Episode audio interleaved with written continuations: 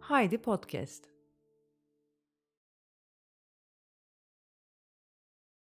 Yalnız kalmış yine bir gün. Deneme. Yazan Duygu Göl. Yine aynı şeyler başladı. Yine aynı şekilde hissetmeye başladım. Neredeyim? Kimlerleyim ve ne yapıyorum? Bu durum ne kadar süre devam edecek? Akla takmalar, uyanıp ağlamalar, uyumadan önce ağlamalar, süre gelen ve döngü içerisinde olan bir süreç. Düzeltilecek şeyler var mı? Vardır elbet ancak bu gücü kendimde bulamıyorum. Sondaymışım gibi hissediyorum. Evet, bir şeyler bitecek, ben kendimle baş başa kalacağım. Başka kimse olmayacak. Tabii bu olabilir. Yalnızlığı severdim ancak artık öyle değil. Yalnız olmak beni korkutuyor. Yaş aldığım için midir bilmem. Yaş aldıkça yaşa bağlı ölüme daha da yakınlaştığım için midir bilmem. Evet, artık yalnız olmak istemiyorum. Yok, hayır. Bu tam anlamıyla herkes çevremde olsun demek değil. Herkesi kabul edemem ki. Etmemeliyim de zaten, değil mi? Herkesi nasıl sevebilirim ya da herkes beni nasıl sevebilir ki zaten? Hayır, bu mümkün değil.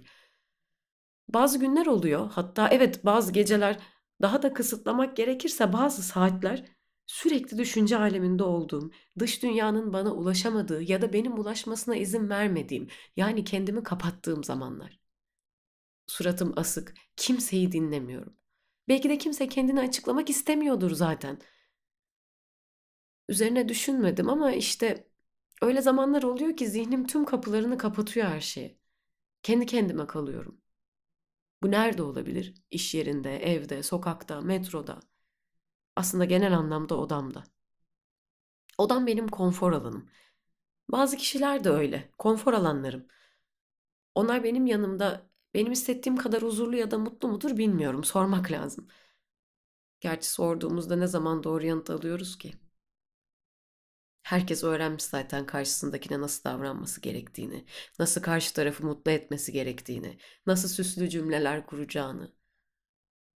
İnsanlardan bu özelliği almak çok zor. Kendim böyle değil miyim? Kendim de böyleyim. Acaba bu tam olarak yalnız kalma korkusuna mı bağlanıyor? Eskiden daha çok takardım mesela dış ortamdaki tavırları ancak kendime toz kondurmazdım. Bu büyüdükçe değişti. Kendime toz kondurmama halim değişti. Hala çevremi yargılayabiliyorum ama en önemlisi kendimi de yargılayabiliyorum. Bu durumdan memnunum. Gerçekten öyle. Diğer türlü kendimle nasıl iletişim kurabilirim ki? Kendimi hep üstten görerek mi? Böyle olduğunda kendimle iletişim kurma hali oluyor mu ki? Sanmam. Herkesin yeter noktası vardır elbet. Bana da oluyor. Bu aralar sık sık oluyor. En büyük etmen ne? Düşünmem lazım. O kadar çok etmen var ki. Kendime nasıl olumlu davranabilirim inanın bilmiyorum. Zaman gösterecek. Yaş alıyorum.